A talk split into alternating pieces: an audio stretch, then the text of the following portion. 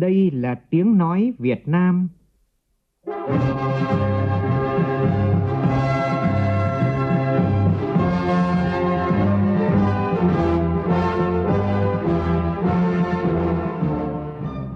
là tiếng nói Việt Nam, phát thanh từ Hà Nội, thủ đô nước Cộng hòa xã hội chủ nghĩa Việt Nam.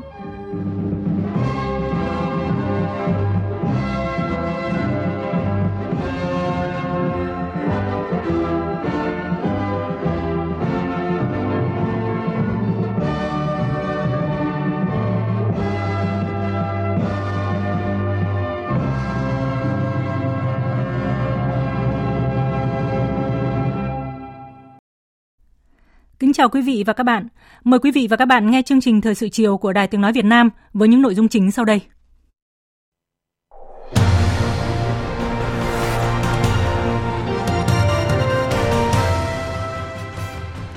Thủ tướng Chính phủ ra chỉ thị 19 tiếp tục các biện pháp phòng chống dịch COVID-19 trong tình hình mới. Bộ Y tế công bố 5 bệnh nhân tái dương tính với virus SARS-CoV-2 sau khi ra viện. Các chuyên gia y tế lo ngại những người bệnh đã điều trị khỏi có thể trở thành người lành mang virus trong cộng đồng chưa có miễn dịch. Tổ chức Y tế Thế giới cho rằng không có bằng chứng về việc người khỏi bệnh có kháng thể miễn nhiễm với SARS-CoV-2. Đêm nay từ 0 giờ ngày 26 tháng 4 sẽ có thêm 38.000 tấn gạo được xuất khẩu trong hạn ngạch tháng 4. Điện Biên khẩn trương khắc phục hậu quả của các trận mưa lớn kèm rông lốc, trong khi Tây Nguyên trường kỳ khô hạn khốc liệt. Bắt đầu từ chương trình thời sự chiều nay, Đài Tiếng Nói Việt Nam phát loạt bài Tây Nguyên đối mặt với khô hạn, giải pháp nào cho 2 triệu hecta cây trồng. Trong phần tin thế giới, Hội nghị thượng đỉnh trực tuyến G20 bị hoãn vào phút chót do những tranh cãi chưa hồi kết giữa Mỹ và Trung Quốc về vai trò của Tổ chức Y tế Thế giới WHO. Gần 2 tỷ tín đồ Hồi giáo trên thế giới chính thức bước vào tháng lễ Ramadan trong bối cảnh các quốc gia đều áp dụng các biện pháp phong tỏa để ngăn chặn dịch COVID-19.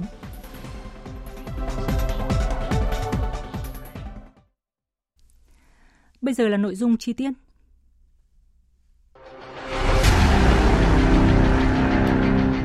Đẩy lùi COVID-19, bảo vệ mình là bảo vệ cộng đồng.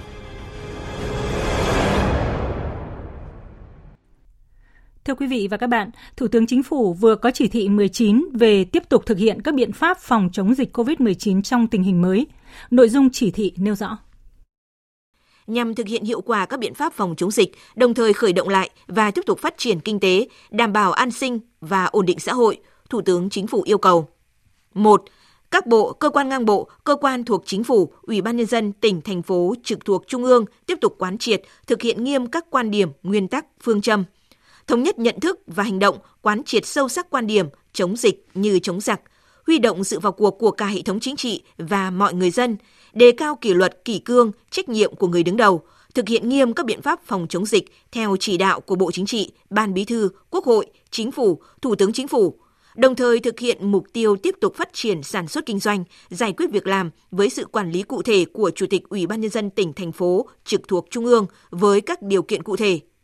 Cán bộ, đảng viên, công chức, viên chức phải gương mẫu đi đầu trong việc thực hiện các biện pháp phòng chống dịch kiên định thực hiện các nguyên tắc phòng chống dịch, ngăn chặn, phát hiện, cách ly, khoanh vùng, dập dịch, đồng thời với việc làm tốt công tác điều trị, hạn chế thấp nhất người tử vong, phương châm 4 tại chỗ, tuyệt đối không lơ là, chủ quan.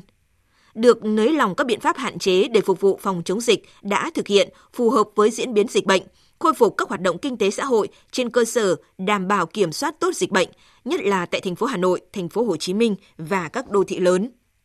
2. Các bộ cơ quan liên quan, Ủy ban nhân dân tỉnh thành phố trực thuộc trung ương tiếp tục chỉ đạo thực hiện các biện pháp sau. Người dân thường xuyên rửa tay bằng xà phòng hoặc dung dịch sát khuẩn, đeo khẩu trang khi ra ngoài, giữ khoảng cách an toàn khi tiếp xúc, không tập trung đông người tại nơi công cộng, ngoài phạm vi công sở, trường học, bệnh viện. Tiếp tục dừng các hoạt động lễ hội, nghi lễ tôn giáo, giải đấu thể thao, sự kiện có tập trung đông người tại nơi công cộng, sân vận động và các sự kiện lớn chưa cần thiết – tạm đình chỉ các hoạt động các cơ sở kinh doanh dịch vụ không thiết yếu như khu vui chơi, giải trí, cơ sở làm đẹp, karaoke, massage, quán bar, vũ trường và các cơ sở kinh doanh dịch vụ khác theo quyết định hoặc chỉ đạo của Chủ tịch Ủy ban nhân dân tỉnh, thành phố trực thuộc Trung ương. Các cơ sở kinh doanh thương mại dịch vụ, bán buôn, bán lẻ, sổ số kiến thiết, khách sạn, cơ sở lưu trú, nhà hàng, quán ăn, trừ các cơ sở vừa nêu, khu tập luyện thể thao, khu di tích, danh lam thắng cảnh được hoạt động trở lại nhưng phải thực hiện các biện pháp đảm bảo an toàn phòng chống dịch như trang bị phòng hộ cho nhân viên, đo thân nhiệt khách đến, bố trí đầy đủ phương tiện, vật tư để rửa tay sát khuẩn tại cơ sở và đảm bảo giãn cách khi tiếp xúc. Hoạt động vận chuyển hành khách công cộng liên tỉnh, nội tỉnh được hoạt động trở lại nhưng phải thực hiện các biện pháp đảm bảo an toàn phòng chống dịch theo hướng dẫn của Bộ Giao thông Vận tải, như hành khách và lái xe phải đeo khẩu trang, bố trí đầy đủ phương tiện, xà phòng, dùng dịch sát khuẩn để rửa tay cho hành khách. Riêng đối với vận chuyển hành khách bằng đường hàng không, áp dụng các biện pháp phù hợp đặc thù ngành hàng không, đảm bảo an toàn cho hành khách, ngăn ngừa lây nhiễm dịch bệnh giảm, giãn số học sinh trong phòng học, bố trí lệch giờ học ăn trưa, sinh hoạt tập thể, đảm bảo không tập trung đông người, thực hiện khử trùng, vệ sinh lớp học, kết hợp học trực tuyến, thực hiện các biện pháp phòng bệnh cho học sinh.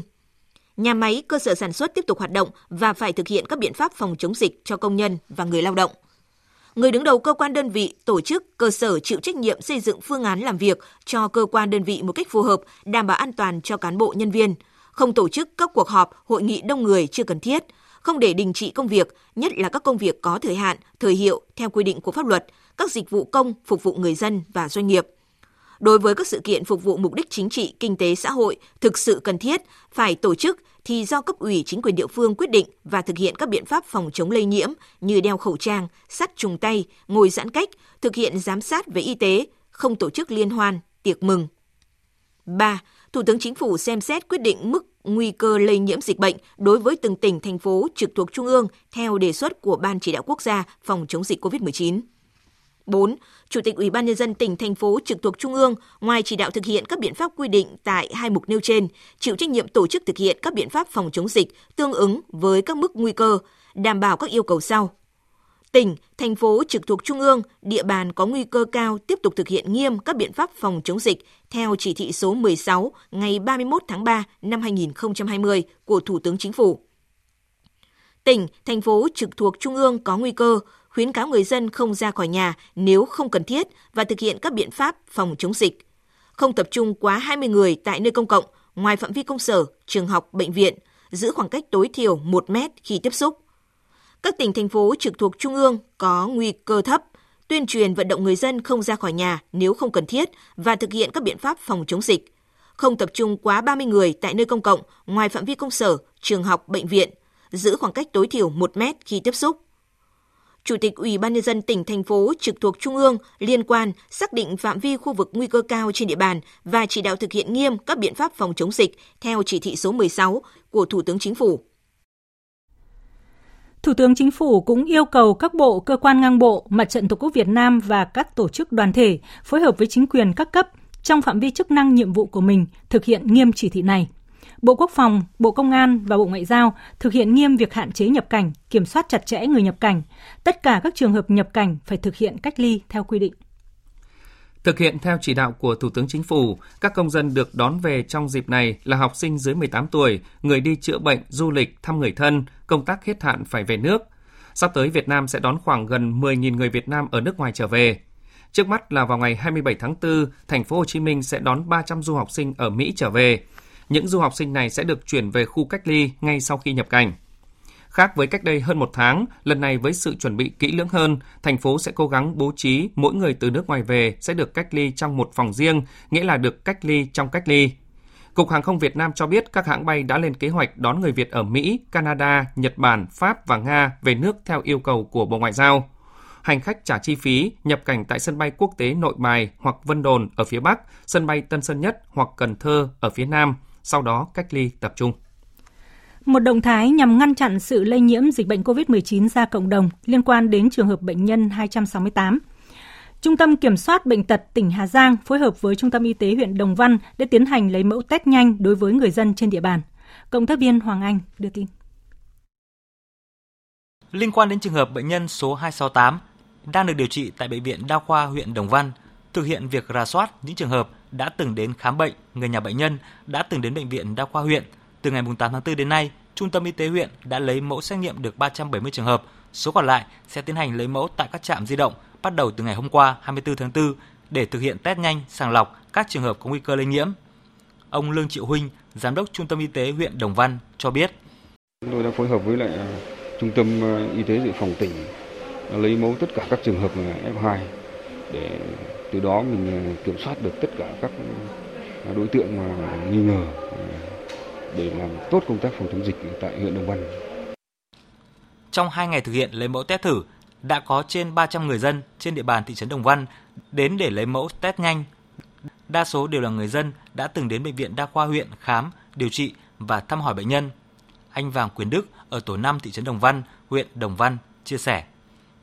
Rất là muốn là ờ, xem xét nghiệm máu để mình có liên quan gì, có lây bệnh không, đảm bảo an toàn mặt bằng chung của toàn huyện, nói riêng của tỉnh Hà Giang nói nói chung. Trước đó, Trung tâm Y tế huyện Đồng Văn cũng đã lấy 370 mẫu xét nghiệm COVID-19 đã cho kết quả âm tính, trong đó có bệnh nhân số 268. Hiện nay đang thực hiện cách ly tập trung đối với 431 người, theo dõi sức khỏe tại nhà 1.075 người. Theo thông tin từ Bệnh viện Bệnh nhiệt đới Trung ương, vào 15 giờ chiều nay, tại cơ sở 2 của Bệnh viện ở Đông Anh, Hà Nội, có thêm 5 bệnh nhân COVID-19 được công bố khỏi bệnh, trong đó có một người quốc tịch Đan Mạch, hai người ở Mê Linh, Hà Nội, một người ở Hoàng Mai, Hà Nội và một người ở Hưng Hà, Thái Bình. Những bệnh nhân này tiếp tục được cách ly theo dõi sức khỏe trong 14 ngày tiếp theo. Như vậy, đến chiều nay, số bệnh nhân COVID-19 được công bố khỏi bệnh trong cả nước được nâng lên 230 trường hợp. Cũng trong ngày hôm nay, Bộ Y tế đã công bố 5 bệnh nhân tái dương tính với virus SARS-CoV-2 sau khi ra viện. Trong số đó có những bệnh nhân có kết quả dương tính sau ngay một ngày hoặc là thậm chí sau gần 2 tuần. Điều này đang đặt ra những áp lực cho công tác điều trị cũng như kiểm soát bệnh nhân khi được công bố khỏi bệnh về cộng đồng. Phóng viên Thúy Nga phân tích. Thông thường khi bệnh nhân có sức khỏe ổn định, có kết quả xét nghiệm 3 lần âm tính với SARS-CoV-2 sẽ được công bố khỏi bệnh và tiếp tục theo dõi cách ly, lấy mẫu xét nghiệm tại nhà hoặc cơ sở y tế tuyến dưới trong vòng 14 ngày. Tuy nhiên, với hàng chục ca bệnh có kết quả dương tính trở lại với SARS-CoV-2 đang đặt ra những vấn đề về công tác điều trị. Bác sĩ Nguyễn Trung Cấp, trưởng khoa cấp cứu Bệnh viện nhiệt đới Trung ương cho biết, hiện tại các thầy thuốc Việt Nam cũng như các nước đều chưa có phác đồ nào được công nhận là điều trị đặc hiệu với SARS-CoV-2. Khi có những bệnh nhân dương tính trở lại, công việc của các thầy thuốc là tiếp tục ở lại bệnh viện điều trị, theo dõi và chờ đợi bệnh nhân tăng kháng thể miễn dịch, chiến thắng con virus này. Phân tích về những nguyên nhân dẫn đến tình trạng này, ông Nguyễn Thanh Long, Thứ trưởng Thường trực Bộ Y tế nhận định, việc tái nhiễm virus có thể do người bệnh chưa khỏi bệnh hoàn toàn, chưa đào thải hết mầm bệnh trong cơ thể, đặc biệt trong tế bào niêm mạc phổi. Bên cạnh đó cũng không loại trừ khả năng những người đã khỏi bệnh nhưng trong quá trình đào thải virus vẫn ở dạng bất hoạt là xác virus. Trường hợp này đào thải ra mầm bệnh nhưng mầm bệnh không hoạt động được. Cuối cùng là trường hợp người lành mang trùng. Theo ông Nguyễn Thanh Long, điều này có thể xảy ra khi cơ thể con người chưa sản xuất đủ kháng thể, có thể khống chế, kiểm soát và tiêu diệt được virus này. Vì vậy, ngành y tế đang tiến hành sàng lọc virus đối với các trường hợp tái nhiễm SARS-CoV-2. Chúng tôi cũng đã yêu cầu đối với các cơ quan, cái thứ nhất ấy, là đối với tất cả những cái trường hợp mà có xét nghiệm âm xong rồi xét nghiệm dương thì giao cho hai cái labo để tiến hành nuôi cấy cái virus này. Nếu như cái virus đó nó sống, nó phát triển thì chứng tỏ rằng là cái cơ thể là người đó là chưa khỏi bệnh. Và vấn đề thứ hai ấy là tới đây chúng tôi cũng sẽ tiến hành lấy mẫu hết tất cả các trường hợp mà chúng ta điều trị để chúng ta xét nghiệm cái kháng thể trung hòa và xem cái kháng thể đó có khả năng tiêu diệt được virus hay không. Có trường hợp chúng tôi cũng dự đoán là cái kháng thể đó nó không có khả năng tiêu diệt được cái virus đó. Tức là như vậy là virus đó sẽ tồn tại ở một thời gian rất dài trong cơ thể. Ngoài việc điều trị khó khăn và kéo dài, các chuyên gia y tế còn lo ngại những người bệnh đã điều trị khỏi có thể trở thành người lành mang trùng. Nếu không được xét nghiệm cách ly, những người này sẽ có nguy cơ cao lây lan COVID-19 ra cộng đồng. Khi đó dịch bệnh sẽ vô cùng khó kiểm soát. Chính vì vậy, nhiều ý kiến đề xuất, ngoài các xét nghiệm trong vòng 14 ngày cách ly sau khi ra viện, ngành y tế nên tiếp tục theo dõi và duy trì xét nghiệm SARS-CoV-2 với tất cả những bệnh nhân đã điều trị khỏi bệnh về cộng đồng để tránh bỏ lọt, bỏ sót những bệnh nhân tái nhiễm. À, như vậy là Ban chỉ đạo quốc gia phòng chống COVID-19 đã xác định là có thể tồn tại một số trường hợp người lành mang virus trong cộng đồng nhưng không phát hiện ra được. Vì chưa có miễn dịch cộng đồng nên khả năng lây nhiễm trở lại là rất lớn. Điều này thực sự là nguy cơ bị làn sóng người nhiễm bệnh thứ hai xâm nhập vào và tồn tại, phát triển trong cộng đồng mà không thể biết được.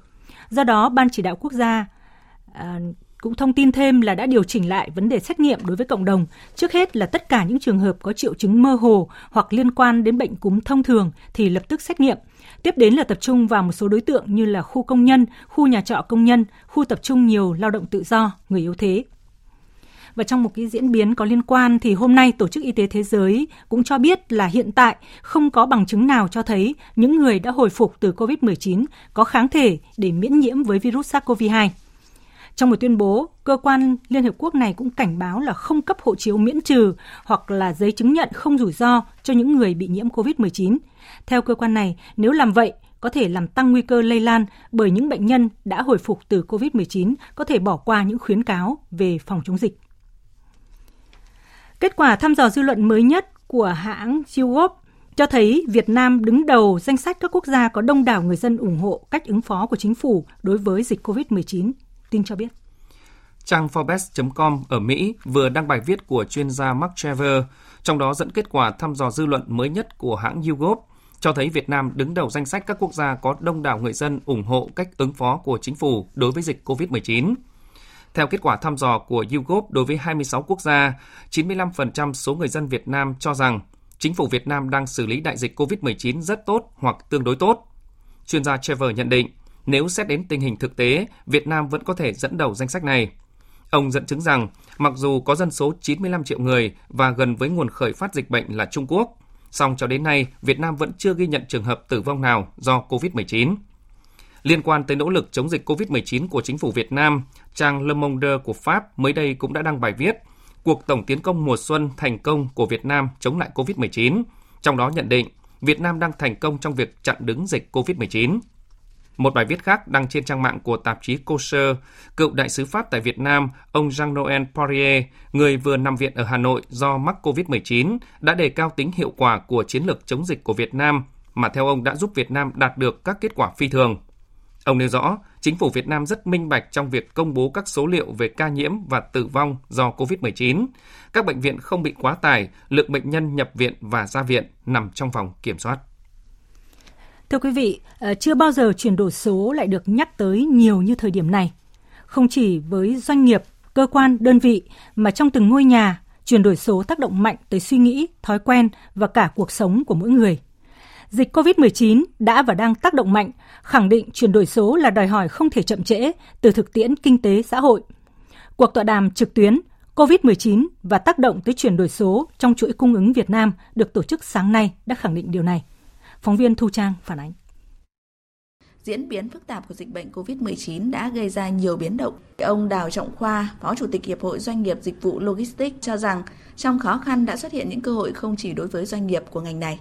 Covid-19 xảy ra rất là bất ngờ với lại không những chỉ Việt Nam mà ở phương diện của toàn cầu nữa. Phải nói là rất là khó đón nhận và giải quyết thế nhưng mà cơ hội nó cũng có nảy ra. Lúc này là cái lúc nhìn nhận lại cái nền tảng dịch vụ của các doanh nghiệp và xem là những cái cơ hội cải thiện của chúng ta nó như thế nào để nhìn nhận lại cái quá trình uh, vận hành cái dịch vụ của mình làm sao để cái dịch vụ của chúng ta nó có thể đáp ứng trong những cái tình huống uh, bất khả kháng hay những tình huống phát sinh bất ngờ như của cái covid 19 này mang lại. Có những cái dịch vụ nó được nổi lên và nó mang lại những cái giá trị rất tốt như là về logistics cho thương mại điện tử chẳng hạn thì đấy là một cơ hội rất là lớn cho logistics thương mại điện tử nhìn nhận sâu xa hơn từ thực tiễn khi không chỉ giới doanh nhân doanh nghiệp mà trong từng ngôi nhà, từng người dân ở đủ mọi lứa tuổi đều đang tiếp cận với công cuộc số hóa. Ông Phí Anh Tuấn, Phó Chủ tịch Hội Tin học Thành phố Hồ Chí Minh cho rằng cái việc làm việc online trở nên bình thường, chúng ta sẽ nhìn thấy à cái việc này trước đây chúng ta cứ nghi ngờ, chúng ta ngần ngại thì bây giờ thấy nó trở nên là được. Cái việc giảm doanh thu và cái cái việc khó khăn trong doanh nghiệp là hiển hiện thế như vậy là như vậy là từ đó dẫn đến ấy, là tất cả mọi người trong một cái cái chuỗi cung của chúng ta nó thay đổi tư duy là chúng ta phải kết nối với nhau phải phối hợp với nhau để chân thông cái quy trình nghiệp vụ giảm thiểu cái chi phí uh, vận hành chuỗi logistics. Tôi cho rằng là thay đổi nhận thức từ đó doanh nghiệp khi mà chọn cái giải pháp chuyển đổi số hoặc công nghệ thông tin ấy, thì họ bớt xét nét hơn. Và họ sẽ hướng tới những câu chuyện giải pháp giá thành hợp lý công nghệ mới hợp lý khi nhận thức của mọi người dân, doanh nghiệp dần chuyển đổi theo hướng phù hợp hơn với công cuộc số hóa, ông Trần Thanh Hải, Phó Cục trưởng Cục xuất nhập khẩu Bộ Công Thương lưu ý những cách thức để việc chuyển đổi số được nhanh hơn và hiệu quả hơn. Các doanh nghiệp của chúng ta phải tìm một cái hướng đi về phương pháp lãnh đạo về phương pháp làm việc của nhân viên mô hình kinh doanh hoặc là cách tiếp cận với khách hàng nhưng quan trọng hơn nữa những cái thay đổi đó nó phải đem lại cái giá trị nó phải đem lại những các hiệu quả và có những cái cơ hội mới tiếp cận được thông qua cái việc chúng ta sử dụng công nghệ số ví dụ chúng ta tìm kiếm được nhiều khách hàng hơn chẳng hạn hoặc là chúng ta tìm ra một cái cách mà có thể cắt giảm chi phí ờ, tạo ra được một cái mối quan hệ đối với các cái đối tác toàn cầu COVID-19 xảy ra đã tác động mạnh tới chuỗi cung ứng Việt Nam, chuỗi cung ứng toàn cầu. Thực tiễn cũng cho thấy đây là thời cơ không chỉ đối với các doanh nhân doanh nghiệp ngành logistics mà là toàn xã hội. Thời cơ thay đổi để thích ứng, thời cơ thay đổi công cuộc số hóa toàn nền kinh tế.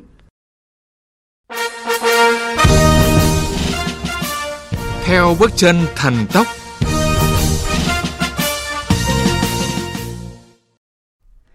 Thưa quý vị và các bạn, từ ngày 25 tháng 4 năm 1975, Sài Gòn đã nằm trong vòng vây thép của đại quân giải phóng với sức mạnh áp đảo toàn bộ hệ thống phòng thủ của quân đội Sài Gòn. Hướng Tây Bắc, quân đoàn 3, tư lệnh thiếu tướng Vũ Lăng, chính ủy đại tá Đặng Vũ Hiệp và các trung đoàn gia định 1, 2. Hướng Bắc và Đông Bắc, quân đoàn 1, tư lệnh thiếu tướng Nguyễn Hòa, chính ủy thiếu tướng Đặng Minh Thi, hướng đông và đông nam, quân đoàn 2, tư lệnh thiếu tướng Nguyễn Hữu An, chính ủy thiếu tướng Lê Minh Chính được tăng cường sư đoàn 3, quân khu 5, quân đoàn 4, tư lệnh thiếu tướng Hoàng Cầm, chính ủy thiếu tướng Hoàng Thế Thiện, gồm các sư đoàn 7, 6, 341. Hướng Tây và Tây Nam, binh đoàn 232, tư lệnh Trung tướng Lê Đức Anh, chính ủy thiếu tướng Lê Văn Tưởng, gồm các sư đoàn 3, 5, 9, 16, các trung đoàn 88, 24, các tiểu đoàn 1, 2, Long An. Lúc này, Sở Chỉ huy Chiến dịch Hồ Chí Minh chuyển về Bến Cát, trực tiếp chỉ huy cuộc tổng tiến công giải phóng Sài Gòn Gia Định. Thành ủy Sài Gòn Gia Định điều động 1.700 cán bộ và các quận nội thành, các xã vùng ven, phát động quần chúng nổi dậy, phối hợp đòn tiến công của bộ đội chủ lực. Ngày giải phóng đã rất gần.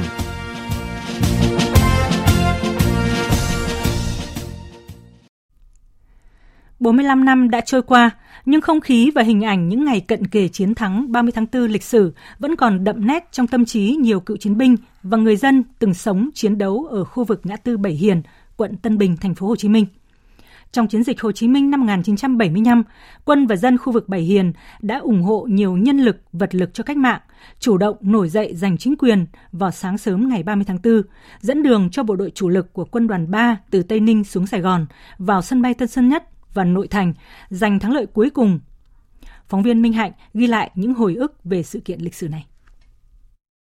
Đầu năm 1975, chiến trường miền Nam có nhiều thay đổi. Ban tuyên huấn khu ủy Sài Gòn Gia Định chỉ đạo bộ phận vũ trang tuyên truyền, nhanh chóng lên kế hoạch, chuẩn bị lực lượng, phương tiện, vận động quần chúng nổi dậy giành chính quyền khi thời cơ đến.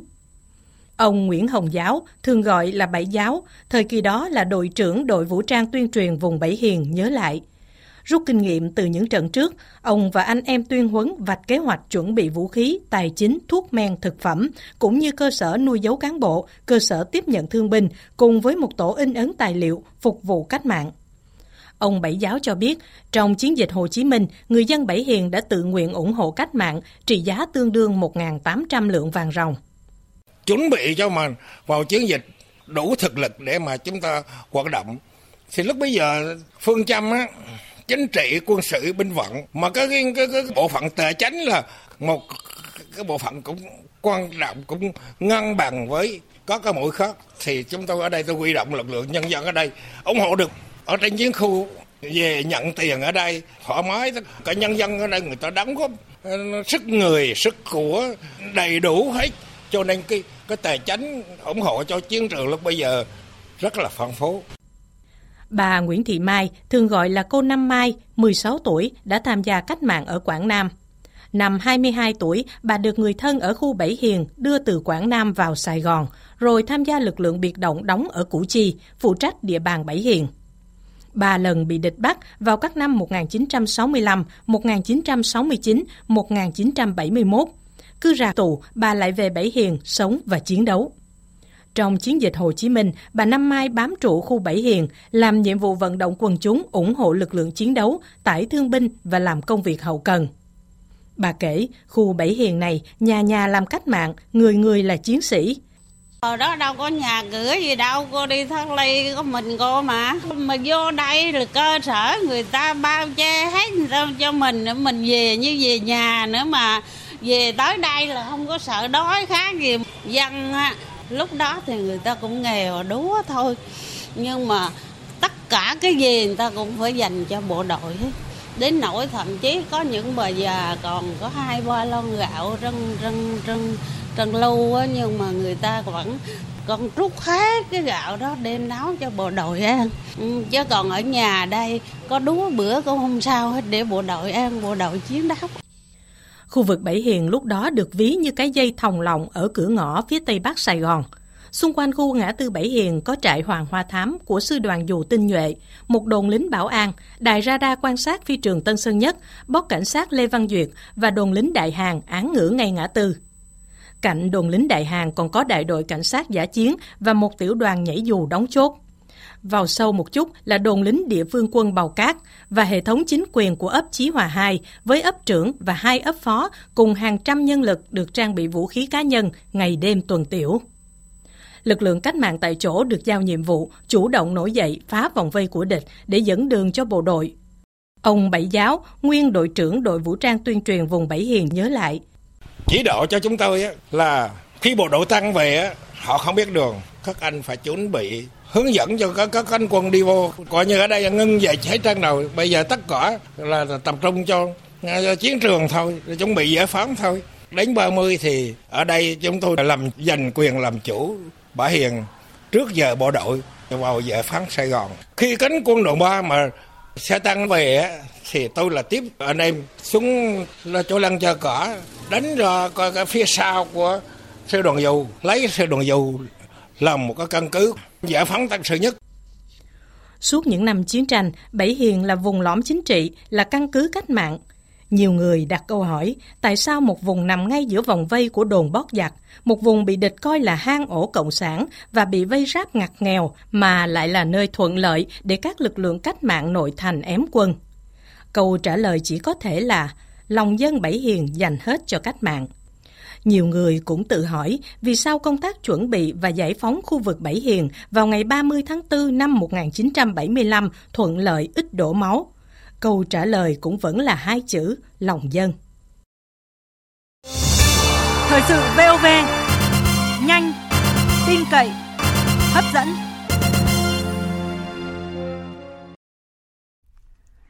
Quý vị và các bạn đang nghe chương trình Thời sự chiều của Đài Tiếng Nói Việt Nam. Đêm nay từ 0 giờ ngày 26 tháng 4 sẽ có thêm 38.000 tấn gạo được xuất khẩu trong hạn ngạch tháng 4. Tổng cục Hải quan vừa có văn bản hỏa tốc gửi Phòng Thương mại và Công nghiệp Việt Nam, Hiệp hội Lương thực Việt Nam, các doanh nghiệp xuất khẩu gạo, Cục Hải quan các tỉnh, thành phố xử lý lượng hạn ngạch được hồi lại của tháng 4 năm nay. Tin cho biết. Qua thống kê trên hệ thống của cơ quan hải quan thì hơn 38.000 tấn gạo nếp đã đăng ký tờ khai hải quan được cộng trở lại số lượng hạn ngạch gạo được phép xuất khẩu trong tháng 4 này.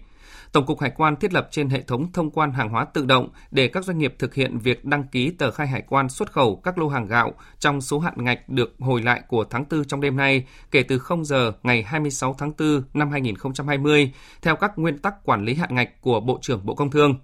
Tổng cục Hải quan yêu cầu Cục Hải quan các tỉnh, thành phố thông báo đến các doanh nghiệp xuất khẩu gạo trên địa bàn để thực hiện. Thanh tra Chính phủ đã ký quyết định thanh tra việc chấp hành các quy định của pháp luật trong công tác quản lý nhà nước về xuất khẩu gạo thời gian qua. Thời gian thanh tra là từ ngày 1 tháng 1 năm nay cho đến ngày 31 tháng 5 tới, và nếu cần thiết có thể thanh tra những nội dung liên quan trước hoặc sau thời kỳ thanh tra. Thời hạn thanh tra kéo dài 35 ngày kể từ ngày công bố quyết định thanh tra. Liên quan đến hoạt động xuất khẩu gạo được dư luận quan tâm thời gian gần đây, Ủy ban Kinh tế của Quốc hội cũng đề nghị làm rõ việc Tổng cục Hải quan mở hệ thống thông quan hàng hóa tự động lúc 0 giờ ngày 12 tháng 4 là có dấu hiệu tiêu cực hay lợi ích nhóm hay không và có tuân thủ theo đúng luật quản lý ngoại thương hay không. Ủy ban nhân dân thành phố Hồ Chí Minh sẽ tập trung giải quyết các các chính sách bồi thường ở khu đô thị mới Thủ Thiêm trong quý 2 năm nay. Tin của phóng viên Hà Khánh thường trú tại thành phố Hồ Chí Minh. Trong kết luận tại cuộc họp kinh tế xã hội thành phố Hồ Chí Minh quý 1 và các nhiệm vụ trong quý 2 năm 2020 diễn ra chiều hôm qua, Chủ tịch Ủy ban dân thành phố Hồ Chí Minh Nguyễn Thành Phong đề nghị các phó chủ tịch Võ Văn Hoang và Ngô Minh Châu tiếp tục thực hiện nghiêm kết luận của thanh tra thành phố về quản lý nhà nước và thực hiện pháp luật theo quy hoạch quản lý xây dựng tại khu đô thị mới Thủ Thiêm. trong quý 2 năm nay tập trung thực hiện chính sách giải quyết bồi thường tái định cư bổ sung đối với các hộ dân trong khu 4,3 ha ở khu phố 1, phường Bình An, quận 2. Bổ sung nghĩa vụ tài chính đối với một số dự án theo quy định, đẩy nhanh tiến độ một số dự án đang triển khai, triển khai đấu thầu dự án, đấu giá một số khu đất tại khu đô thị mới Thủ Thiêm theo quy định. Chủ tịch Ủy ban nhân dân thành phố Hồ Chí Minh Nguyễn Thành Phong nhấn mạnh. Cố gắng là từ đây tháng 6 chúng ta giải quyết cơ bản những công việc của Thủ Thiêm cái nào khoanh lại báo cáo xin ý kiến ờ, trung ương khoanh lại còn cái nào phải tập trung quyết liệt trong thời gian sắp tới. Sáng nay, Đại tá Đặng Hoài Sơn, Thủ trưởng Cơ quan An ninh Điều tra Công an tỉnh Hà Tĩnh cho biết, đơn vị vừa ra quyết định khởi tố vụ án hình sự vi phạm quy định về hoạt động ngân hàng, hoạt động khác liên quan đến hoạt động ngân hàng xảy ra tại Công ty Cổ phần Gang thép Hà Tĩnh và các tổ chức tín dụng có liên quan để tiến hành điều tra xử lý theo quy định của pháp luật. Theo Đại tá Đặng Hoài Sơn, đây là vụ án đặc biệt nghiêm trọng gây thất thoát cho nhà nước và các tổ chức tín dụng có liên quan trên địa bàn Hà Tĩnh. Cơ quan an ninh điều tra, Viện Kiểm sát, Tòa án Nhân dân tỉnh phối hợp chặt chẽ với các đơn vị có liên quan, điều tra xác minh để sớm xử lý nghiêm minh theo quy định của pháp luật, xử lý nghiêm các tổ chức cá nhân vi phạm, đồng thời thu hồi tài sản cho nhà nước. Cơ quan Cảnh sát điều tra Công an tỉnh Quảng Bình cũng vừa có quyết định khởi tố bị can, bắt tạm giam đối với Trịnh Quang Anh, 26 tuổi, có hộ khẩu thường trú tại phường Thịnh Liệt, quận Hoàng Mai, thành phố Hà Nội, cư trú tại trung cư Khang Nam, huyện Bình Chánh, thành phố Hồ Chí Minh về hành vi cho vay nặng lãi. Tin của phóng viên Thanh Hiếu thường trú tại miền Trung. Thủ đoạn của Trịnh Quang Anh và đồng bọn là cho vay trả góp gốc và lãi hàng ngày với lãi suất cao, không thế chấp tài sản, thủ tục nhanh chóng thuận tiện. Nhóm đối tượng cho vay lãi nặng này chia thành nhiều gói cho vay, số tiền vay và thời gian trả, thời gian đáo hạn cũng khác nhau. Như với gói vay 10 triệu, thời gian vay 42 ngày, trả gốc và lãi là 300.000 đồng một ngày. Tiền thu lợi bất chính là hơn 2,3 triệu đồng, tương đương với lãi suất 226% một năm. Ngày 21 tháng 4, cơ quan cảnh sát điều tra công an tỉnh Quảng Bình đã thực hiện lệnh khám xét khẩn cấp chỗ ở của Trịnh Quang Anh tại trung cư Khang Nam, xã Phong Phú, huyện Bình Chánh, thành phố Hồ Chí Minh. Qua đấu tranh, đối tượng khai nhận là chủ mưu, cầm đầu cung cấp nguồn tiền, trực tiếp chỉ đạo nhóm của Hoàng, Đức, Linh và Long hoạt động cho vay lãi nặng tại địa bàn tỉnh Quảng Bình. Đối tượng Trịnh Quang Anh còn tổ chức các nhóm hoạt động cho vay nặng lãi tại nhiều tỉnh thành phố khác với thủ đoạn hết sức tinh vi. Công an tỉnh Quảng Bình thu giữ nhiều tăng vật có liên quan đến hoạt động cho vay nặng lãi và đang tích cực phối hợp với Cục Nghiệp vụ Bộ Công an và Công an các địa phương tiếp tục mở rộng chuyên án. Theo Văn phòng Thường trực Ban Chỉ đạo Trung ương về phòng chống thiên tai, đến hôm nay, mưa đá kèm theo lũ quét sạt lở đất tại các tỉnh miền núi phía Bắc đã khiến 5 người chết, một người mất tích, 25 người bị thương. Trong đó, tỉnh Lai Châu thiệt hại nặng nề về người với hai người thiệt mạng, một người mất tích do mưa lớn làm sập nhà, bị lũ cuốn trôi. Mưa lớn gây ra tình trạng lũ quét sạt lở đất ở khu vực miền núi, gây thiệt hại nặng nề. Mưa lũ đã làm hơn 10.000 ngôi nhà bị tốc mái hư hỏng, hơn 3.000 hecta lúa và hoa màu thiệt hại, 32 công trình phụ, hội trường và nhà văn hóa bị hư hại.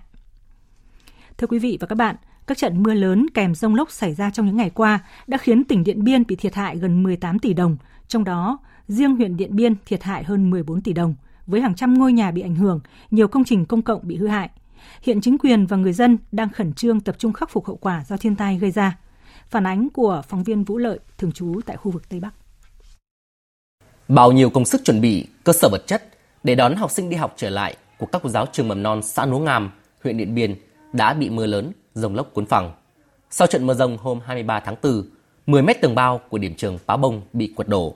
Bùn nhão cứ thế theo nước mưa chảy tràn khắp mặt sân đã được dọn dẹp sạch bóng trước đó, khiến các cô giáo lại phải đội mưa, lội bùn, khẩn trương dọn dẹp để thứ hai, ngày 27 tháng 4 này đón học sinh đi học trở lại. Cô giáo Nguyễn Thị Nga, hiệu trưởng trường mầm non xã Núi Ngàm, huyện Điện Biên nói: Nặng nhất là cái điểm trường à, Bá Bông thì ba trận mưa chúng tôi đều phải thoát đất chuẩn bị để cho các cháu đi học. À, cán bộ giáo viên và phụ huynh đã lao động một ngày thì sau một trận mưa đêm ngày 23 tháng 4 thì lại tiếp tục chào và tiếp. Bây giờ thì chúng tôi cũng đang khắc phục để chuẩn bị cho ngày thứ hai cho các cháu đi học. Thống kê đến nay, toàn huyện Điện Biên có hơn 780 nhà ở của dân và nhiều công trình thủy lợi của nhà nước bị thiệt hại. Hàng trăm hecta lúa, hoa màu bị ảnh hưởng. Ước tính thiệt hại ban đầu hơn 14 tỷ đồng. Gia đình ông Trần Thế Cương, người dân xã Nong Hẹt, huyện Điện Biên có kho hàng bị tốc mái, khiến toàn bộ 6 tấn thóc bị ướt sũng cho biết. Gia đình đang sấy và để phơi, lo nhất là cái khoản là sợ nó mọc mậm. Bây giờ nó mưa như là chút nước như thế vào cái thóc thì chắc chắn là sẽ thiệt hại. Chính quyền của xã cũng đã đến động viên bà con trong cái lúc là hoạn nạn. Theo Chủ tịch xã Nong Hẹt Trần Công Kha, chính quyền xã đã cử các lực lượng xuống từng nhà dân để thống kê thiệt hại, hỗ trợ khắc phục hậu quả.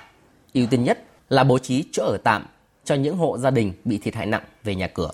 Xã Nong Hẹt có lẽ là một trong những xã ảnh hưởng lớn nhất. Dòng nước đi thẳng qua địa bàn xã nhận được cái thông báo của người dân ngay buổi sáng ngày sau thì xã đã bố trí lực lượng đi khảo sát cụ thể các hộ dân, thống kê lại toàn bộ các cái gia đình bị thiệt hại. Trước mắt bây giờ có 5 hộ dân nhà ờ, sập đổ hoàn toàn. Xã cũng đã giao cho cái việc này cho thôn bản ờ, cho các hộ dân tránh trú vào những nhà người thân trong gia đình để tạm thời.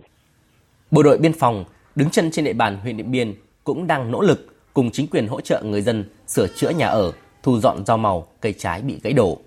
Trung tá nguyễn đình lập, cán bộ đồn biên phòng ba thơm đội trưởng tăng cường xã, giữ chức vụ Phó Bí thư Đảng ủy xã Pa Thơm cho biết, đơn vị đã cắt cử hơn 10 cán bộ, chiến sĩ xuống giúp đỡ 20 hộ dân người Cống ở bản Túng Bon sửa chữa nhà cửa để sớm ổn định cuộc sống.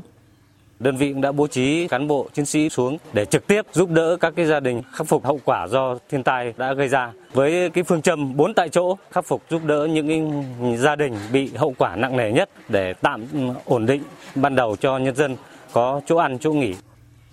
Nhờ các cấp, các ngành chung tay hỗ trợ, nên cuộc sống của các hộ gia đình bị thiệt hại bởi mưa lốc tại Điện Biên đã tạm ổn định. Tuy nhiên, theo cảnh báo của Đài khí tượng thủy văn tỉnh Điện Biên, trong 1 đến 2 ngày tới, địa bàn tỉnh Điện Biên mưa rông sẽ còn tiếp diễn. Trong cơn rông có khả năng xảy ra lốc, xét, mưa đá và gió giật mạnh. Người dân cần chủ động ứng phó để giảm thiểu thiệt hại. Còn tại Tây Nguyên thì liên tiếp trải qua những mùa khô hạn khốc liệt, hàng trăm nghìn hecta cây trồng bị thiệt hại, hàng vạn hộ dân lao đao vì hạn. Vấn đề đảm bảo nguồn nước để phát triển bền vững cây trồng ở Tây Nguyên càng trở nên cấp thiết khi mà biến đổi khí hậu đang ngày càng tác động tiêu cực tới sản xuất nông nghiệp, ngành kinh tế chủ lực của khu vực. Công Bắc, phóng viên Đài Tiếng Nói Việt Nam thường trú tại khu vực Tây Nguyên, đề cập vấn đề này qua loạt bài Tây Nguyên đối mặt với khô hạn, giải pháp nào cho 2 triệu hecta cây trồng. Và bắt đầu từ chương trình Thời sự chiều nay, Đài Tiếng Nói Việt Nam phát bài 1 với nhan đề Gian nan tìm nước chống hạn, Mời quý vị và các bạn cùng nghe.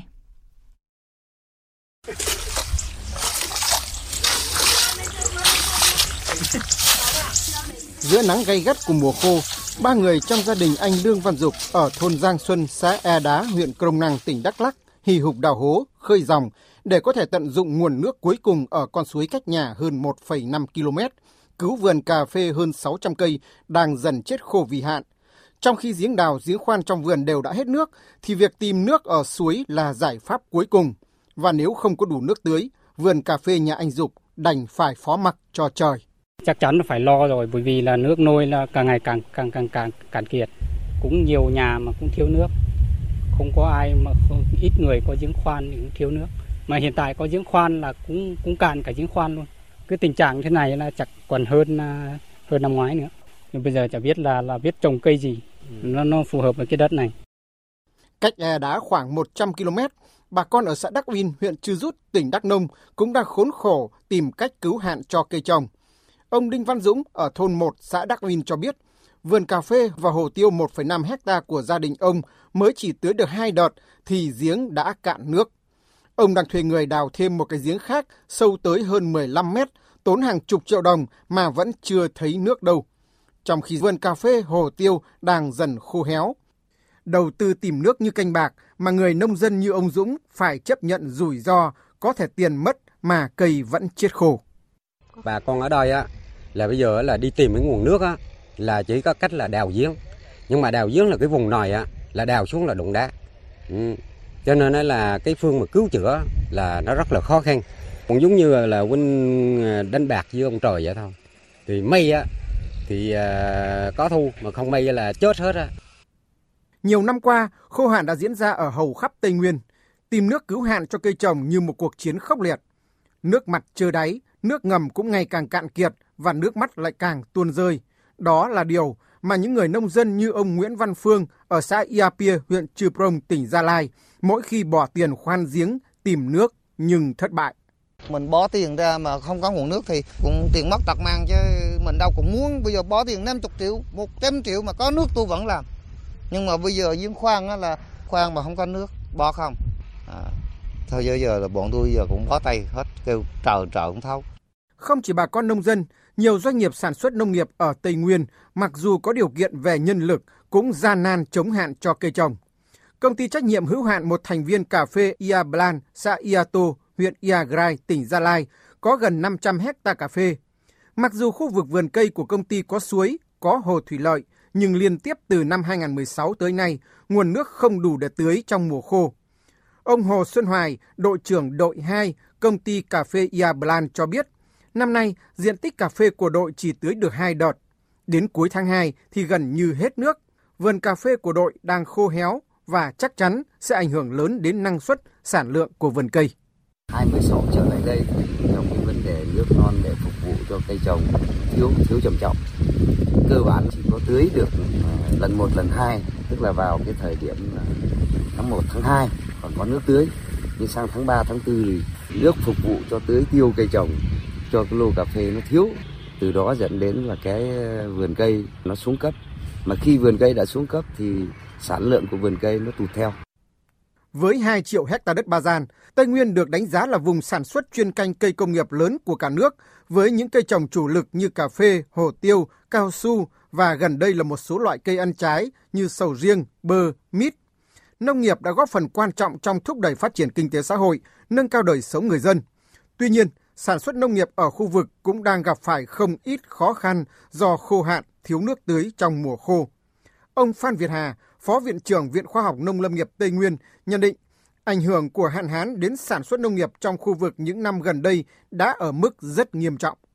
Thì trong à, vài năm vừa qua ấy, thì chúng ta cũng thấy là ở Tây Nguyên là cái tình trạng hạn hán à, nó cũng à, đã diễn ra cũng làm ảnh hưởng tới cái à, sản xuất nông nghiệp của vùng rất là nghiêm trọng hiện tại thì cái tình trạng biến đổi khí hậu càng ngày chúng ta thấy nó càng rõ và một trong những cái cái mà chúng ta thấy rõ là cái việc mà Ờ, thiếu nước ờ, mưa tức là lượng nước mưa giảm sút và cái ờ, mùa khô thì cái nắng nóng nó rất là khắc nghiệt thì nó sẽ dẫn đến cái tình trạng hạn hạn như ở Tây Nguyên. Thưa quý vị và các bạn, sản xuất nông nghiệp ở Tây Nguyên đang khó khăn vì khô hạn là vậy, nhưng lại đang tồn tại nhiều nghịch lý về các công trình hồ chứa. Sản xuất nông nghiệp gặp khó ngay cả khi ở bên cạnh những công trình chứa nước khổng lồ.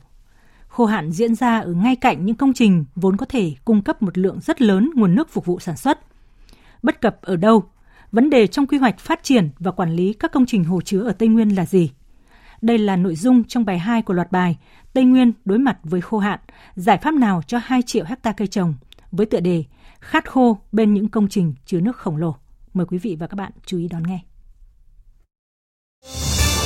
Thời sự VOV nhanh, tin cậy, hấp dẫn.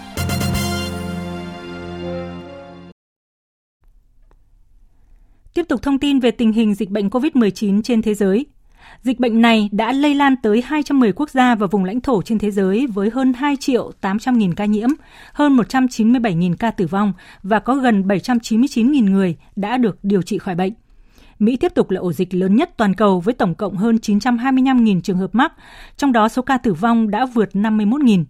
Thống đốc bang New York, Mỹ, Andrew Cuomo tuyên bố tại cuộc họp báo thường kỳ ngày hôm qua rằng nhiều khả năng châu Âu chứ không phải là Trung Quốc là nguồn lây nhiễm bệnh COVID-19 cho người dân tại tiểu bang New York và lệnh cấm du khách từ Trung Quốc được Tổng thống Donald Trump đưa ra là quá muộn để tránh sự lây lan của dịch bệnh.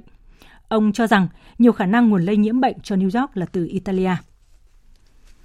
Theo tờ Hoa Nam buổi sáng, hội nghị thượng đỉnh trực tuyến được lên kế hoạch vào ngày hôm qua của các nhà lãnh đạo nhóm 20 nền kinh tế phát triển và mới nổi đã bị hoãn vào phút chót do những tranh cãi chưa hồi kết giữa Mỹ và Trung Quốc về vai trò của Tổ chức Y tế Thế giới. Tới nay, Mỹ vẫn kiên quyết cho rằng cơ quan y tế Liên Hợp Quốc này phải chịu trách nhiệm về những biện pháp xử lý ban đầu thiếu hiệu quả đối với dịch COVID-19, khiến dịch bệnh lây lan mạnh trên toàn cầu, đồng thời yêu cầu một cuộc điều tra toàn diện. Biên tập viên Thu Hoài tổng hợp thông tin. Hội nghị thượng đỉnh G20 ban đầu dự kiến có sự tham dự của cả Tổng thống Mỹ Donald Trump và Chủ tịch Trung Quốc Tập Cận Bình. Tuy nhiên, thông tin về sự kiện đã không còn xuất hiện trong chương trình nghị sự chính thức được Ả Rập Xê Út công bố. Trung Quốc cho rằng quyết định của Mỹ ngừng tài trợ cho Tổ chức Y tế Thế giới là nhằm đánh lạc hướng dư luận khỏi sự yếu kém trong việc quản lý cuộc khủng hoảng do COVID-19 tại nước này, cũng như là nhằm đổ lỗi cho Trung Quốc. Tuy nhiên, Mỹ tới nay vẫn một mực cho rằng Tổ chức Y tế Thế giới đã quá thiên vị Trung Quốc – và Trung Quốc phải chịu trách nhiệm về những tổn thất nặng nề mà dịch COVID-19 gây ra. vai trò của Tổ chức Y tế Thế giới đã trở thành tâm điểm của những cuộc tranh cãi gay gắt giữa Mỹ và Trung Quốc. Đỉnh điểm là tuyên bố của Tổng thống Donald Trump đình chỉ tài trợ của Mỹ cho cơ quan Liên Hợp Quốc này. Chính phủ Trung Quốc ngay sau đó tuyên bố sẽ cung cấp thêm 30 triệu đô la cho Tổ chức Y tế Thế giới để tài trợ cho cuộc chiến chống COVID-19 đồng thời kêu gọi Mỹ không nên đi ngược lại cộng đồng quốc tế bằng cách gây nguy hại cho cơ quan Liên Hợp Quốc này, người phát ngôn Bộ Ngoại giao Trung Quốc Cảnh Sảng nhấn mạnh. Mỹ yêu cầu WHO thực hiện trách nhiệm giải trình vì cho rằng mình là nước đóng góp lớn nhất. Đây là tâm lý bá quyền điển hình. Và thời điểm hiện nay, việc hỗ trợ WHO sẽ cho phép chúng ta cứu được nhiều mạng sống hơn và ngăn chặn đại dịch COVID-19 lan rộng hơn. Đây cũng là lý do Trung Quốc quyết định tăng cường hỗ trợ cho WHO Chúng tôi hy vọng Mỹ sẽ không đi ngược lại với cộng đồng quốc tế. Một hội nghị cấp cao trực tiếp của các nhà lãnh đạo G20 đã được lên kế hoạch tại Ả Rập Xê Út vào ngày 21 và 22 tháng 11 tới. Còn theo tiết lộ của các bác sĩ và chuyên gia y tế Trung Quốc thì hiện số bệnh nhân COVID-19 còn lại của thành phố Vũ Hán không nhiều, song nhiều người trong số đó dương tính với SARS-CoV-2 dài ngày mà không thể chuyển sang âm tính dù đã không còn triệu chứng bệnh. Tin của phóng viên Bích Thuận thường trú tại Trung Quốc. Tính đến hết ngày hôm qua, thành phố Vũ Hán, tâm chấn của dịch COVID-19 toàn cầu, chính thức không còn bệnh nhân nặng và nguy kịch nào. Tuy nhiên, trong số 47 ca bệnh còn lại tính đến hết ngày 23 tháng 4, có nhiều trường hợp là những bệnh nhân dương tính dài ngày. Họ đã không còn triệu chứng bệnh một thời gian dài, song xét nghiệm vẫn chưa cho kết quả âm tính. Bà Tiêu Nhã Huy, quan chức Ủy ban Y tế và Sức khỏe Quốc gia Trung Quốc cho biết, 那么还有三十多位呢，他们是这种长期核酸不转阴的。 Vẫn còn hơn 30 ca có thời gian dài xét nghiệm axit nucleic không chuyển thành âm tính, mà chúng tôi gọi là người bệnh dương tính dài ngày. Trên thực tế, những bệnh nhân dương tính dài ngày này không cần điều trị nữa. Có bác sĩ cho biết, hiện chưa thể biết cần bao nhiêu thời gian để các trường hợp này cho kết quả xét nghiệm âm tính. Tuy nhiên nếu thời gian đó quá dài, đó sẽ là đề tài cần phải được nghiên cứu. Cũng có bác sĩ cho rằng số người bệnh dương tính dài ngày là rất ít và đây cũng là hiện tượng bình thường. Tính đến ngày hôm qua, Vũ Hán chỉ còn lại 23 bệnh nhân COVID-19. Như vậy, một số trường hợp trong số hơn 30 người dương tính dài ngày tại đây đã được xuất viện. Gần 2 tỷ tín đồ Hồi giáo trên khắp thế giới hôm nay chính thức bước vào tháng lễ ăn chay Ramadan. Tháng lễ linh thiêng nhất của người Hồi giáo này diễn ra trong bối cảnh hầu hết các quốc gia đều áp dụng các biện pháp phong tỏa và hạn chế đi lại, tụ tập để ngăn chặn dịch COVID-19. Dù những thói quen tụ họp gia đình hay cầu nguyện tập thể vốn không thể thiếu trong tháng lễ quan trọng này của người Hồi giáo không được phép diễn ra, song trên hết tinh thần sẻ chia và bao dung không bao giờ mất đi. Biên tập viên Đài tiếng nói Việt Nam tổng hợp thông tin. Tháng lễ Ramadan năm nay có thể nói là khác biệt nhất từ trước đến nay đối với gần 2 tỷ tín đồ Hồi giáo tại châu Á và Bắc Phi. Hầu hết các quốc gia đã ban hành các lệnh cấm cầu nguyện tại đền thờ hoặc tụ họp người thân và bạn bè trong các bữa xả chay, một số tín đồ Hồi giáo tại Jerusalem chia sẻ. Năm nay tất cả đều đóng cửa. Nhà thờ Hồi giáo Al-Aqsa và tất cả các đền thờ Hồi giáo khác đã đóng cửa. Mọi cánh cửa vẫn đang đóng. Đây chắc chắn là tháng lễ Ramadan khác biệt nhất đối với thế giới Hồi giáo và tất cả người Hồi giáo. Tại thánh địa Mecca thiêng liêng của người Hồi giáo ở Ả Rập Xê Út, các buổi cầu nguyện chỉ có thể diễn ra với số lượng người hạn chế và dưới sự giám sát chặt chẽ của lực lượng an ninh. Theo quốc vương Ả Rập Xê Út Salman, dù rất buồn khi tháng lễ Ramadan năm nay không thể có các buổi cầu nguyện theo nhóm, nhưng điều quan trọng nhất vẫn là bảo vệ sinh mạng và sức khỏe của người dân. Tháng lễ Ramadan năm nay bắt đầu từ ngày 24 tháng 4 đối với phần lớn các quốc gia Hồi giáo và từ hôm nay đối với người Iran, Maroc và những người Hồi giáo theo dòng Shia tại Iraq và Liban. Một số quốc gia Trung Đông đã nới lỏng một số quy định hạn chế trong tháng lễ Ramadan như Ai Cập, Tunisia, Algeria hay Libya. Tại Ai Cập, nơi ghi nhận hơn 3.600 ca mắc COVID-19, Thủ tướng Ai Cập Mustafa Mabouli thông báo sẽ rút ngắn một tiếng thời gian giới nghiêm vào ban đêm, bắt đầu từ 21 giờ tối hôm trước tới 6 giờ sáng hôm sau và được áp dụng trong suốt tháng lễ Ramadan.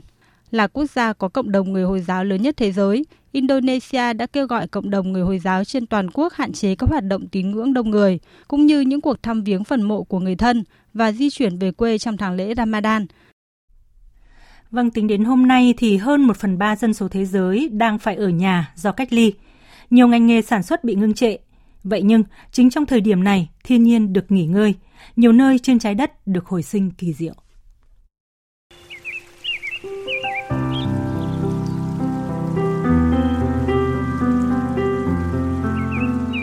Dữ liệu từ vệ tinh của cơ quan vũ trụ châu Âu cho thấy sự sụt giảm tới 45% lượng khí nitơ dioxide tại nhiều thành phố của châu Âu trong tuần qua so với cùng kỳ năm ngoái. Nitơ dioxide là loại khí được thải ra từ các nhà máy điện, xe hơi và các khu công nghiệp, gây ra những thay đổi về đặc điểm thời tiết cũng như tác động xấu tới sức khỏe con người. Tiếng ồn giảm và trái đất bớt rung lắc hơn. Theo dữ liệu từ Đài Thiên văn Hoàng gia Bỉ, các cơn rung động địa chấn do tiếng ồn văn hóa, tổng hợp của mọi loại tiếng ồn sinh ra từ sinh hoạt sản xuất của con người giảm tới 1 phần 3, giúp nghiên cứu hoạt động núi lửa, động đất trở nên dễ dàng hơn. Kênh đào tại Venice của Italia sạch đến mức có thể nhìn thấy cá bơi lội dưới nước. Những bức ảnh chụp lại vào tháng 3 cho thấy mọi người có thể dễ dàng nhìn thấy tảo biển ở phía dưới kênh đào, cá và thiên nga bơi lội trong nước. Kể từ khi công viên Yosemite tại Mỹ đóng cửa vào ngày 20 tháng 3 vừa qua, 300 đến 500 chú gấu đen đã được nhìn thấy với tần suất thường xuyên. Linh miêu Mỹ, thậm chí cả loài chó sói đồng cỏ Bắc Mỹ còn thoải mái đi qua đường mà không bị con người làm phiền. Lần đầu tiên trong nhiều thập kỷ, dãy Himalaya có thể nhìn thấy từ xa sau khi Ấn Độ đã phong tỏa toàn quốc kể từ ngày 24 tháng 3 trong vòng 3 tuần để hạn chế sự lây lan của COVID-19. Thiếu vắng con người, các bãi biển trở nên sạch hơn, nước cũng trong xanh hơn.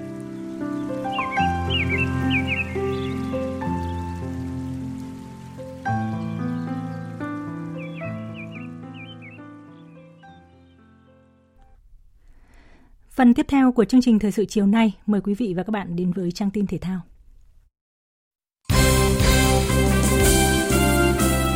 Quý vị và các bạn, dịch Covid-19 lắng xuống không chỉ là tin vui với người dân Việt Nam mà còn với các đội bóng, huấn luyện viên và cầu thủ. Hiện tại, một số đội bóng tập luyện trở lại hoặc công bố kế hoạch tập trung chờ đợi đến ngày V-League 2020 được tiếp tục. Trên trang fanpage chính thức, câu lạc bộ Thành phố Hồ Chí Minh thông báo các cầu thủ sẽ trở lại trên sân tập vào ngày mai 26 tháng 4. Công Phượng cùng các đồng đội dự kiến có chuyến tập huấn dài ngày tại Bà Rịa Vũng Tàu. Còn hôm qua, câu lạc bộ Quảng Nam đã bắt đầu tập luyện trở lại cùng việc kiểm tra nhiệt độ kỹ càng, sát khuẩn để đảm bảo an toàn. Những đội bóng khác như Hòa Anh Gia Lai, Sông Long Nghệ An hay Thanh Hóa trong thời gian qua tự cách ly tại bản doanh của đội nên vẫn duy trì tập luyện bình thường. Theo kế hoạch, các giải bóng đá chuyên nghiệp Việt Nam dự kiến trở lại từ ngày 15 tháng 5 bằng các trận đấu của vòng loại cúp quốc gia 2020. Phương án mở cửa một số sân vận động để cho khán giả vào sân theo dõi đang được cân nhắc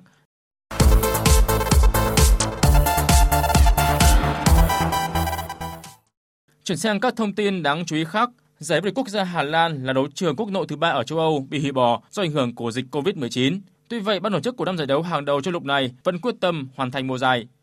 Tại Đức, Bundesliga đã lên kế hoạch cụ thể để trở lại với thời điểm được ấn định là ngày 9 tháng 5, cùng hàng loạt biện pháp phòng ngừa dịch bệnh nghiêm ngặt.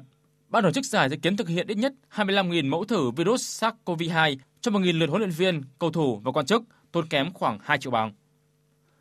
Với ngoại hạng Anh, chính phủ nước này đã xem xét giải quyết phương án hoạt động trở lại mà Hiệp hội bóng đá Anh FA đề xuất, bao gồm việc tập trung về vài sân để tiện cách ly, ngừa dịch bệnh và thi đấu toàn bộ 92 trận cũng trên sân không khán giả. Dự báo thời tiết Phía Tây Bắc Bộ và phía Đông Bắc Bộ nhiều mây, đêm và sáng có mưa, mưa vừa, có nơi mưa to đến rất to và rải rác có rông. Sau có mưa rào và rông vài nơi, gió nhẹ. Trong cơn rông có khả năng xảy ra lốc xét, mưa đá và gió giật mạnh, trời rét, nhiệt độ từ 15 đến 22 độ. Các tỉnh từ Thanh Hóa đến Thừa Thiên Huế có mưa, mưa rào và rải rác có rông. Riêng từ Quảng Trị đến Thừa Thiên Huế có mưa vừa, có nơi mưa to đến rất to. Gió Bắc đến Tây Bắc cấp 2, cấp 3. Trong cơn rông có khả năng xảy ra lốc, xét, mưa đá và gió giật mạnh. Phía Bắc trời rét, nhiệt độ từ 18 đến 23 độ. Các tỉnh ven biển từ Đà Nẵng đến Bình Thuận, phía Bắc có mưa rào và rông rải rác. Riêng từ Đà Nẵng đến Quảng Nam có mưa vừa, mưa to, có nơi mưa rất to. Phía Nam có mưa rào và rông vài nơi, gió Đông Bắc cấp 2, cấp 3. Trong cơn rông có khả năng xảy ra lốc xét, mưa đá và gió giật mạnh. Nhiệt độ từ 22 đến 33 độ. Tây Nguyên và Nam Bộ chiều tối và tối có mưa rào và rông rải rác, ngày nắng, gió Đông Bắc đến Đông cấp 2, cấp 3. Trong cơn rông có khả năng xảy ra lốc, xét, mưa đá và gió giật mạnh, nhiệt độ từ 19 đến 35 độ. Khu vực Hà Nội đêm và sáng có mưa rải rác, sau có mưa vài nơi, gió đông bắc cấp 2, cấp 3, trời rét, nhiệt độ từ 16 đến 21 độ. Dự báo thời tiết biển, Bắc Vịnh Bắc Bộ và Nam Vịnh Bắc Bộ có mưa rào và rông vài nơi. Trong cơn rông có khả năng xảy ra lốc xoáy và gió giật mạnh, tầm nhìn xa trên 10 km, gió Đông Bắc cấp 5, đêm và sáng sớm mai có lúc cấp 6, biển động. Vùng biển từ Quảng Trị đến Quảng Ngãi, khu vực Nam Biển Đông, khu vực quần đảo Trường Sa thuộc tỉnh Khánh Hòa có mưa rào và rông rải rác. Trong cơn rông có khả năng xảy ra lốc xoáy và gió giật mạnh. Tầm nhìn xa trên 10 km, giảm xuống 4 đến 10 km trong mưa, gió Đông Bắc cấp 4, cấp 5. Vùng biển từ Bình Định đến Ninh Thuận có mưa rào và rông vài nơi, tầm nhìn xa trên 10 km, gió Đông Bắc cấp 4. Vùng biển từ Bình Thuận đến Cà Mau có mưa rào và rông rải rác. Trong cơn rông có khả năng xảy ra lốc xoáy và gió giật mạnh. Tầm nhìn xa trên 10 km, giảm xuống 4 đến 10 km trong mưa. Gió Đông Bắc đến Đông cấp 4, cấp 5. Vùng biển từ Cà Mau đến Kiên Giang có mưa rào rải rác và có nơi có rông. Trong cơn rông có khả năng xảy ra lốc xoáy và gió giật mạnh. Tầm nhìn xa trên 10 km, giảm xuống 4 đến 10 km trong mưa. Gió đông cấp 4. Khu vực Bắc Biển Đông và khu vực quần đảo Hoàng Sa thuộc thành phố Đà Nẵng có mưa vài nơi, tầm nhìn xa trên 10 km, gió Đông Bắc cấp 5. Khu vực giữa Biển Đông có mưa rào và rông vài nơi, tầm nhìn xa trên 10 km, gió Đông Bắc cấp 4, cấp 5. Vịnh Thái Lan có mưa rào và rông rải rác, trong cơn rông có khả năng xảy ra lốc xoáy và gió giật mạnh, tầm nhìn xa trên 10 km, giảm xuống 4 đến 10 km trong mưa, gió đông cấp 3, cấp 4.